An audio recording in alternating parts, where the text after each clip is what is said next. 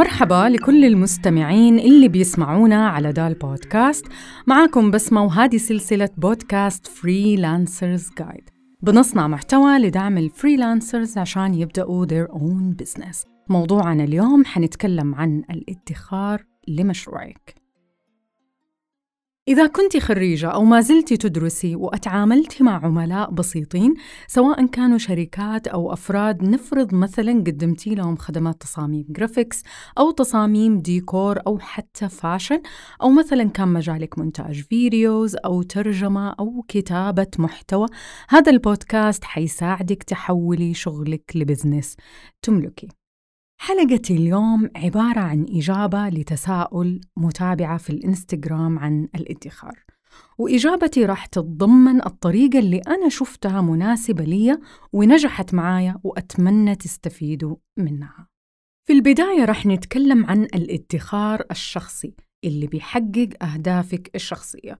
والقسم الثاني من البودكاست حنتكلم عن الادخار لمشروعك على وجه الخصوص. الادخار للميزانية الشخصية هي البداية الصحيحة اللي توصلك للأسلوب الادخار الأمثل لك. وعلى أساسها حتحققي الهدف المهم اللي هو الادخار لمشروعك. وطبعا بعد محاولات كثيرة وفاشلة إنه ألاقي طريقة تناسبني في إعداد ميزانيتي الشخصية والادخار عشان أحقق أهدافي جربت كل شيء. جربت النماذج الجاهزة في جوجل جربت تطبيق على الجوال وبرضو ما ناسبني. واليوم راح أشارككم هذه التجربة وأتمنى إن شاء الله إنكم تستفيدوا منها. وعرفت وقتها إنه حان وقت الاختراع. طبعا بعد ما جربت وجربت عرفت إنه حان وقت الاختراع. لأنه ببساطة إذا حاجة ما حققت الأشياء اللي إحنا نبغى نحققها بالتأكيد حنخترع الطريقة المناسبة عشان نوصل للنتيجة اللي إحنا نبغاها. طيب الجزئية الأولى قلنا إننا حنتكلم عن الميزانية الشخصية. أول حاجة حقول لكم عليها الإكسل أفضل تطبيق على الإطلاق. ابدأي بإكسل sheet وحاولي إنك تخلي العمليات في الإكسل مرتبطة ببعض قدر الإمكان. لو أتغير رقم واحد في ال sheet راح تتغير الأرقام الباقية. عشان تتسهل عليك الحسابات وتطلع لك الأرقام صحيحة ومدخلاتك تصير أقل وتوفري على نفسك جهد. كبير. لو ما كانت عندك خبرة في الإكسل لا تشيلي هم. أنت فقط تحتاجي العمليات الأساسية جدا. حتحتاجي العمليات الجمع الضرب الطرح والنسبة والجداول. طبعا كالعادة نبدأ أول حاجة بالدخل. مصادر الدخل حقتك. من فين بتجي؟ وكم مصدر؟ وإيش الثابت منها؟ وإيش المتغير؟ احصريها وأعرفي بالضبط إيش هي مصادر دخلك. طيب في حالة إنه أنا عندي مصدر دخل ولكن متغير. كيف أتنبأ بقيمة الادخار بعد سنة وأنا أصلاً مصدر الادخار حقي مو ثابت؟ بسيطة جداً.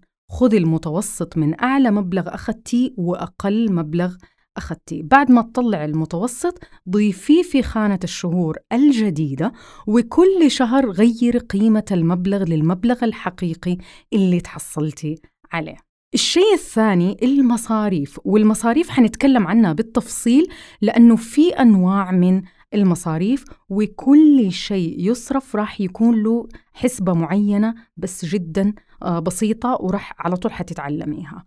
ولكن في البداية حنتكلم عن قواعد أساسية تتبعيها في إدارة مصاريفك. القاعدة الأولى في المصاريف بتقول إنه تحسب المصاريف بالهللة. يعني لأنا لما أجي أضيف في الإكسل حاجة اشتريتها من مول مثلا أو سوبر ماركت وطلع مع المبلغ هللات أحسب الهللات وأضيفها في الإكسل sheet.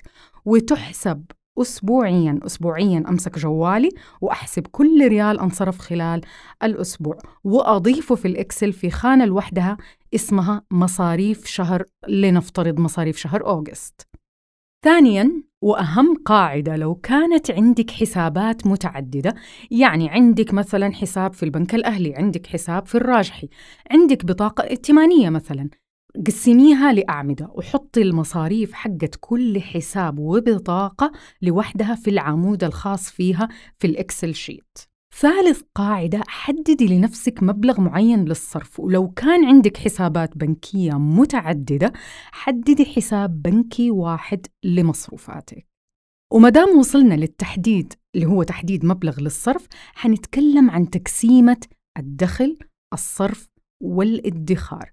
قد إيش حتصرفي؟ قد إيش حتدخري حسب دخلك. للأمانة أنا شفت تقسيمات مرة كثيرة وبعضها ناسبني وبعضها ما مشيت معايا. بس حطي في بالك إنه التقسيمة هذه أنت تحددي اللي يناسبك. وأنا راح أعطيكم خيارات ولكن أنت حتشوفي اللي يناسبك. في ناس بتقسم الدخل حقها إلى قسمين قسم مصاريف وقسم ادخار. أعطيكم مثال 80% مصروفات و20% ادخار. وفي ناس بتقسم 50 صرف اللي هي مصاريف و50 ادخار. حنتكلم عن مميزات هذه التقسيمة وعيوبها. ميزة هذه التقسيمة إنها بسيطة ومحددة وتقدري تسوي في حسابك البنكي أمر تحويل آلي يحول لك المبلغ اللي هو مبلغ الادخار لحساب الادخار. لو أنت حددتي لنفسك حساب آخر للادخار. اللي يعيب هذه التقسيمة وليش ما ناسبتني؟ إنه أحياناً أنا عندي شهور بأصرف فيها أكثر مما أنا متوقعة خصوصاً لو كانت مواسم. زي مثلاً موسم رمضان لو مثلاً نقلت لمنزل جديد أو مثلاً لو بأشتري لابتوب أو جوال وأضطر إنه أنا أسحب من مبلغ الادخار. وهذه الفكرة راح تخلينا ننتقل للتقسيمة الثانية للادخار أو النوع الثاني من الادخار واللي أحس إنها ناسبتني. تقسيمة الدخل إلى ثلاثة أقسام. مصاريف ادخار قصير المدى ادخار بعيد المدى.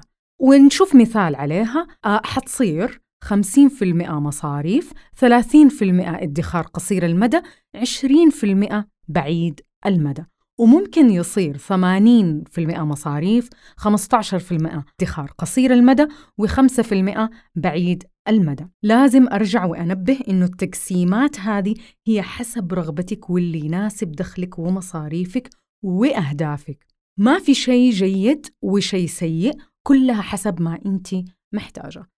طيب عشان توضح الصورة للتقسيمات لازم في البداية نقول إحنا ليش بندخر إحنا بندخر عشان نحقق أهداف. هذه الأهداف فيه منها قصيرة المدى اللي مثلا راح أحققه خلال شهرين خلال ثلاثة أشهر أو خلال سنة. الأهداف اللي تحتاج أدخر لها أكثر من سنة راح نقول عنها أهداف بعيدة المدى. خليني أعطيكم أمثلة. أهداف قصيرة المدى اللي مثلا حشتري لابتوب حشتري جوال أو مثلا راح أشتري معدات تصوير يوتيوب أو معدات بودكاست. أهداف طويلة الأجل لو مثلا حشتري أشياء حتحتاج إني أدخر عشانها أكثر من سنة. لنفترض أنت حابة تشتري سيارة أو حابة تشتري قطعة أرض أو تبني آه، مشروعك اللي راح يكلفك ادخار أكثر من سنة. لو كان مشروعك بسيط وما يحتاج ادخار لمدة طويلة راح يدخل ضمن الادخار القصير المدى. وحنتكلم عن الادخار لمشروعك بس بعد شويتين. صارت واضحة بالنسبة لك التقسيمات الأساسية ولنفترض أنه أنت حددتي كل الأهداف اللي تبي تحققيها سواء كانت قصيرة المدى أو بعيدة المدى. نيجي لصفحة الإكسل ونشوف كيف حنقسمها. اكتبي معايا عشان ما تنسي. الدخل. حتحدد الدخل الثابت وحتحطي خانة تحتها للدخل المتغير لو كان عندك دخل على جنب بيتغير. طبعا حسب الشغل اللي انت بتعطيه لهذا الدخل. وبعدها مجموع الدخل اللي هو الدخل الثابت والدخل المتغير. حتروحي للمصاريف وتسوي لكل شهر صفحة مصاريف وتسوي لها مجموع. المجموع تحطيه في خانة تحت مجموع الدخل طيب ولنفترض أنه أنت حسبتي للمصاريف 80% مثلا ولكن أنت ما صرفتي كل الثمانين في المئة إيش حتسوي؟ حتضيفي خانة للمتبقي وتحطي المتبقي من الدخل طبعا تنضاف تلقائيا للادخار خلصنا كذا من المصروفات. نيجي بعدها للادخار. لو تقسيمتك 30% ادخار قصير المدى حتضيفي الثلاثين بالمئة وبعدها تضيفي العشرين اللي هي ادخار بعيد المدى وتفضل التقسيمة هذه ثابتة. طبعا الآن صارت الفكرة واضحة بالنسبة لكم عرفتي كم حيكون مصروفك وكم حيكون ادخارك. طيب كيف نربط الادخار هذا بالأهداف؟ قائمة الأهداف حقتك حددي لها مدة زمنية وسوي لها جدول زمني بالشهور وحددي لها مبلغ معين لتحقيق هذا الهدف. مثلا لو الهدف قصير المدى كان عبارة عن جوال قيمة الجوال 4000 ريال وحتقدري تحققي هذا الادخار لنفترض خلال شهر أكتوبر الجاي. تحطيه في جدول بقيمة آه بقيمة المال وبالشهر اللي راح يتحقق فيه آه هذا الهدف. وتمسكي كل هدف من أهدافك وتجدولي له مدة زمنية يتحقق فيها الهدف وطبعا القيمة المالية. حتسوي جدول خاص للأهداف بعيدة المدى وحيكون جدول زمني بالسنوات. كل هدف ومتى تتوقعي حتحققيه؟ بالادخار اللي معاكي الآن. لو فجأة صار عندك مصدر دخل جديد حتضيفي مصدر الدخل عادي وحتتغير معاك الأرقام تلقائياً على إكسل لو كان الإكسل حقك معد بطريقة جيدة. ونفس الشيء لو مصاريفك تغيرت حسبتها. مثلا أخذتي قرض زادت مصاريفك. تضيفي القرض في خانة المصاريف والمفروض لو ال Excel حقك أعدتيه بطريقة جيدة راح يحسبها لك تلقائياً. ولو ما عندك خبرة في استخدام ال Excel روحي لليوتيوب واتعلمي أساسيات ال Excel وحتنبسطي إنك تعلمتيه لأنه مرة مرة رهيب وحيسهل عليكي أشياء مرة كثيرة. طبعا أنت تحتاجي فقط العمليات الأساسية اللي إحنا قلناها في بداية البودكاست اللي هي المجموع الطرح الضرب النسبة وكمان كيف تسوي جداول. الآن تقريبا غطينا موضوع الميزانية الشخصية وعرفنا كل اللي لك واللي عليك من ناحية دخلك وكيف تنظيم مصروفاتك وكمان ادخارك. نيجي الآن للادخار لمشروعك. لو نفترض مثلا عندك فكرة لمشروع وحابة أنه أنت تبدأي فيها ولكن حتحتاجي مبلغ معين عشان تبدأي مهما إيش كان هذا المبلغ أنت حتحددي لو كان ادخار طويل المدى أو قصير المدى. نرجع نذكركم هدف مالي يتحقق في سنة أو أقل هو هدف قصير المدى، هدف مالي يتحقق في أكثر من سنة هو هدف طويل المدى.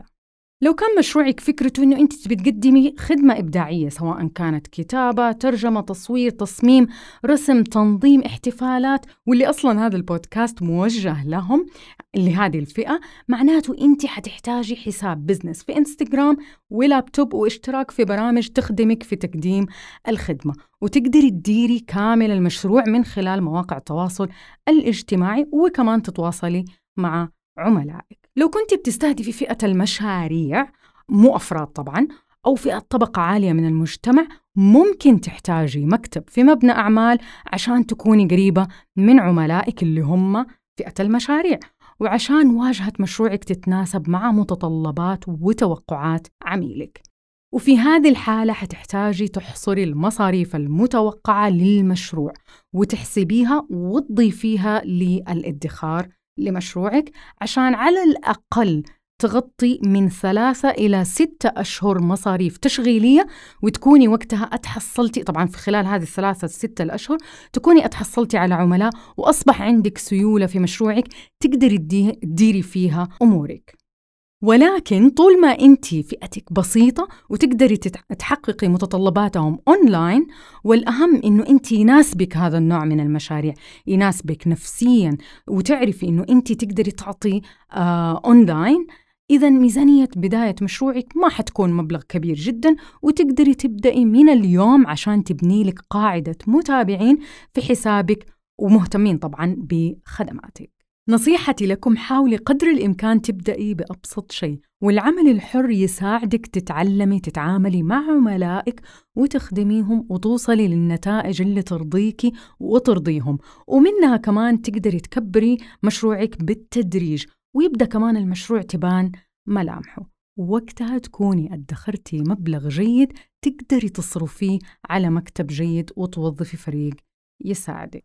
وبكذا نكون وصلنا لنهاية البودكاست واللي تكلمنا فيه عن الميزانية الشخصية لك وتكلمنا كمان عن الطريقة لكيف تدخري لمشروعك. شكرا لكل اللي بيسمعوني. أتمنى تكونوا استفدتوا. لا تنسوا تشتركوا في البودكاست على Apple Podcasts وكمان على SoundCloud عشان ما تفوتكم ولا حلقة. أتمنى تكونوا بصحة وعافية ونلتقي في البودكاست الجاي إن شاء الله.